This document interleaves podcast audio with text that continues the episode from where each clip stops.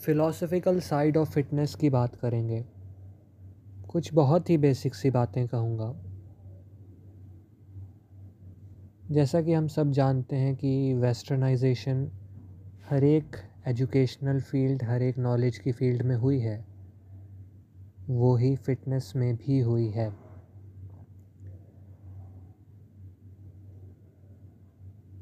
Effortlessness का principal हमेशा से पूरे के पूरे संसार में आदर्श माना गया है।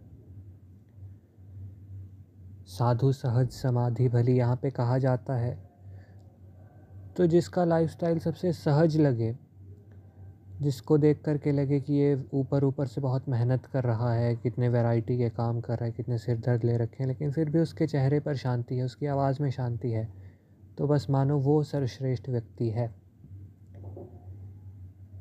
ये पूरा का पूरा ईस्ट मानता ही है। जितने भी ईस्ट में अलग अलग तरीके से फ़िलासफ़ी आई हैं, ईस्ट में अरेबिया और क्रिश्चियनिटी वालों को नहीं गिन रहा हूँ, हम सब का यही मानना है।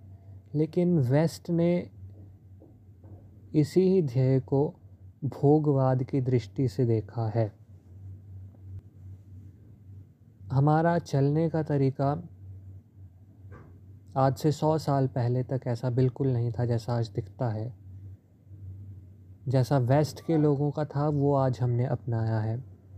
वेस्ट में बहुत कड़ाके की सर्दी होती है और ऊपर से लोग इनहेरेंटली भी जेनेटिकली ही मानो, उनके खून में ऐसा है कि सुस्त होते हैं।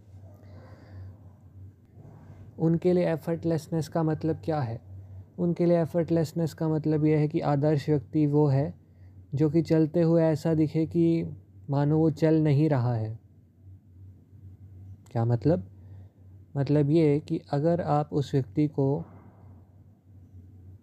नीचे से काट दो, मान लो कि आप केवल और केवल उसकी ऊपर की अपर बॉडी ही देखो जब वो चल रहा हो तो ख़ास हिलती हुई नज़र नहीं आनी चाहिए। ऐसा लगना चाहिए कि वो he is at rest from whole of is upper body लेकिन बस उसकी टांगें जो हैं एक मशीन की तरह अपनी जगह अलग काम कर रही हैं। पर इसका उसके इक्विलिब्रियम पर कोई इफ़ेक्ट नहीं आ रहा है। जब एक वेस्टर्न आदमी खाना खाता है तो ऐसा लगता है कि वो कुछ टूल्स को यूज़ कर रहा है बस। और क्योंकि वो टूल्स को प्रयोग करने वाला व्यक्ति है, इसीलिए उसके इक्विलिब्रियम पर इससे कोई इफ़ेक्ट नहीं पड़ रहा। बल्कि एक वेस्ट के आदमी के किचन को देखिए, जो कि आज हमारा किचन बन चुका है। हमारा किचन सौ साल पहले ऐसा नहीं होता था। कोई भी कॉमन सेंस का व्यक्ति आज भी यही कहेगा कि खाने का आदर्श तरीका यही होना चाहिए कि प्यार से एक जगह पर खाना बने, वहाँ पर सारा का सारा परिवार इकट्ठा हो, ज़मीन पर बैठे, जो स्त्री खाना बना रही है वो खड़ी हो, उनके ऊपर के लेवल पर हो और उनको प्यार से झुक करके खाना दे। जहाँ पर खाने बैठें, वहाँ पर खाने की सुगंध आती रहे। साइंटिफिकली भी इससे हमारी जीभ से सलाइवा, कार्बोहाइड्रेट्स को डाइजेस्ट करने वाले फ्लूड निकलने लगते हैं। और तो और पेट में भी ऐसा रिफ्लेक्स है कि पेट की नस सीधा जा कर के दिमाग से जुड़ी होती है। जैसे ही खाने का आभास होने लगता है, वैसे ही पेट के एसिड निकलने लगते हैं। पेट खुद को प्रिपेयर करता है कि मैं ज़्यादा से ज़्यादा खाने को कंडक्ट कर सकूँ। लेकिन वेस्टर्न डाइनिंग रूम व्यवस्था इसी आधार पर बनी बनाई गई है कि कोई व्यक्ति हो जिसके पास कुछ अश्वेत स्लेव्स हों जो कि उसके लिए खाना बनाते हों। ये अश्वेत स्लेव जो हैं, ये इतने अछूत किस्म के हों कि वो खाना खाने वालों के आसपास कभी भी आ ही ना सकें। और देखो कॉमन सेंस की बात तो ये भी है कि जहाँ पर खाना बने वो एक प्यारी सी रंग बिरंगी सी जगह हो, लाल पीला रंग हो चटपटा सा एसेंस वहाँ से मिले, खाली देखने से ही। लेकिन किचन आजकल कैसा होता है? बाथरूम जैसा। एकदम सफ़ेद सफ़ेद टाइल्स जितनी ज़्यादा सफ़ेदी, उतना अच्छा किचन माना जाता है। हाई क्लास माना जाता है। क्यों? क्योंकि उस किचन में रहना है नौकरों को व्यवस्था के अनुसार। और नौकर भी कैसे? अछूत। समाज से दूर रखने योग्य। उनको डिप्रेस करके रखा जाए, उनका जीवन उदासीन रहे, ऐसी चेष्टा। तो इसीलिए उनके जीवन में रंग नहीं भरे जाते। मज़े की बात यह है कि हमारे पास कोई नौकर नहीं है, लेकिन अगर एक middle class westerner open kitchen रखने लगा तो इसका क्या मतलब होगा? इसका मतलब यही खुल के आएगा कि वो खाना बनाने में एफ़र्ट लगा रहा है। तो ये हटाने के लिए ये व्यवस्था की गई। आपको शायद लग रहा होगा कि बात फ़िटनेस से शुरू की थी तो ये कहाँ जा रही है? रुको रुको रुको, मैंने कहा कि बहुत ही जनरल ऊपर सी बात करेंगे।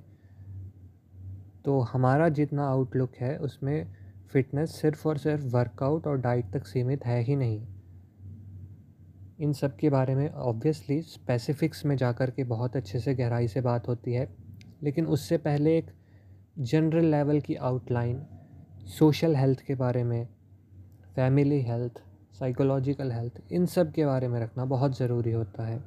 सबसे पहले हमें ये सिखाया जाता है।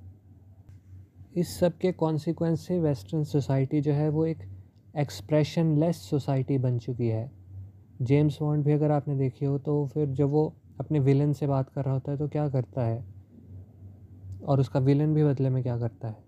दोनों की बातें सुनकर के लगता है जैसे कि एक दूसरे की बहुत रिस्पेक्ट करते हैं। एक दूसरे को मिस्टर बॉन्ड मिस्टर कर कर के बोलते हैं। और फिर अगर कोई सामने वाला हैंडसम हो तो उसकी भी तारीफ़ करते हैं। क्योंकि ये उनका स्टैंडर्ड सोशल मैनरिज़म है, उसको मेंटेन रखते हैं। और उसका एक रीज़न भी है। इनकी सोसाइटी जो है बेसिकली कनिंगनेस की फाउंडेशन पर ही ले डाउन की गई है। इसीलिए इनके लिए आदर्श है कि ये अपने एक्सप्रेशंस को कभी भी दिखाएँ ही नहीं। और ये इंपॉर्टेंट इसलिए है क्योंकि फ़िज़िकल मूवमेंट वर्कआउट करना ये सब भी एक्सप्रेशंस ही हैं।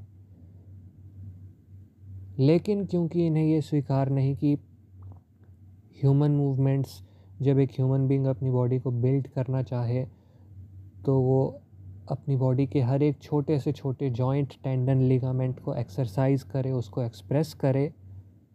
इसीलिए उन्होंने ऐसी व्यवस्था दी है, जहाँ एक बाइसेप कर्ल करता हुआ व्यक्ति, चलते हुए व्यक्ति के समान दिखाई देता है, अगर उसके हाथों को इग्नोर कर दिया जाए तो। ऐसी ऐसी एक्सरसाइजेस जो कि केवल और केवल एक, दो या फिर ज़्यादा से ज़्यादा चार जॉइंट्स को इन्वॉल्व करें, इससे अधिक नहीं। मुझसे बहुत समय से लोग पूछते आ रहे हैं कि आजकल पहलवानों के घुटने और कमर दर्द क्यों होने लगती है बुढ़ापे में? मुझे भी काफ़ी चिंता रहती थी, मैं ऐसे ही अब सवाल को गोल गोल कर देता था कि ये लोग अच्छे से वार्म अप नहीं करते होंगे, वहाँ की संस्कृति ठीक नहीं होती हुई उनके अखाड़ों की। पर अब ऑब्ज़र्व कर लिया और देखने में आ रहा है कि जो पहलवान जितना ज़्यादा मॉडर्न मीन्स यूज़ करता है एंड इस्पेशली ये जो मॉडर्न शूज़ आए हैं उसके बाद से ही बात बिगड़ने लगी है। आज आपने इतनी सारी थ्योरेटिकल सी बातें सुन ही ली हैं तो पॉडकास्ट को ख़त्म करने से एक छोटा सा प्रैक्टिकल टिप दे देता हूँ, लेकिन इसको पा करके ही आपकी, आपका जीवन बदल जाएगा और ये टिप भी आपको कहीं नहीं मिलेगा, जैसे कि ये फ़िलासफ़ी भी आपने कहीं नहीं सुनी होगी। आप विंटर स्लिप ऑन शूज़ ऐसे होते हैं, ये लगभग सॉक्स की तरह ही होते हैं जस्ट उनके नीचे जो है सोल डाला होता है पतला सा। तो लिटरली स्लिप ऑन शूज़ अगर आप विंटर वाले सर्च करेंगे तो आपको मिल जाएँगे।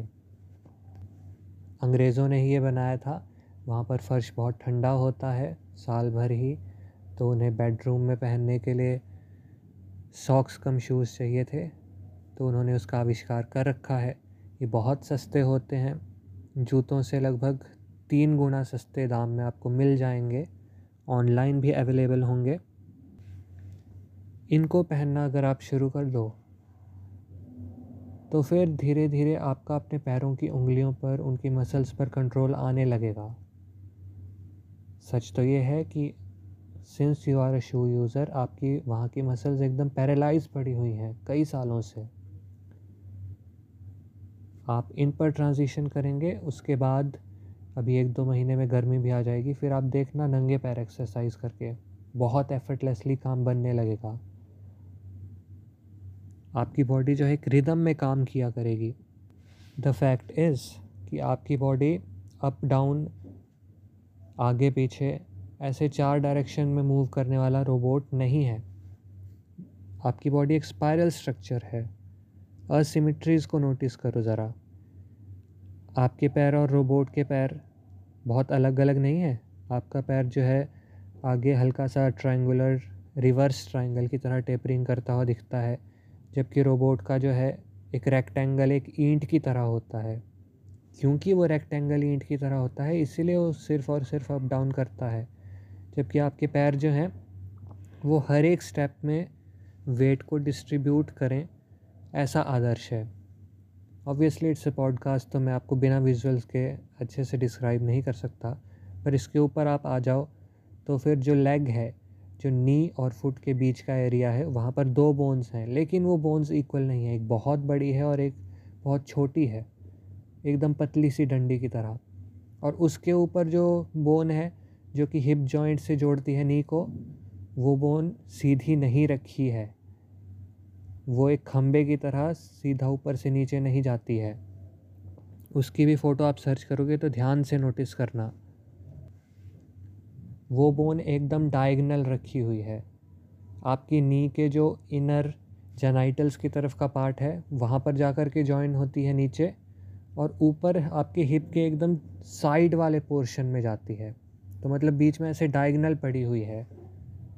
सबसे बड़ा क्राइम तो वेस्टर्न फिटनेस कल्चर का ये ही हुआ है कि उन्होंने ह्यूमन बॉडी को एक रोबोट के मॉडल पर स्टडी किया है और उसके आधार पर ऐसी ऐसी विकृत एक्सरसाइजेज दे रखी हैं जिससे कि हर किसी व्यक्ति के जॉइंट्स की दुर्दशा हो ही जाती है।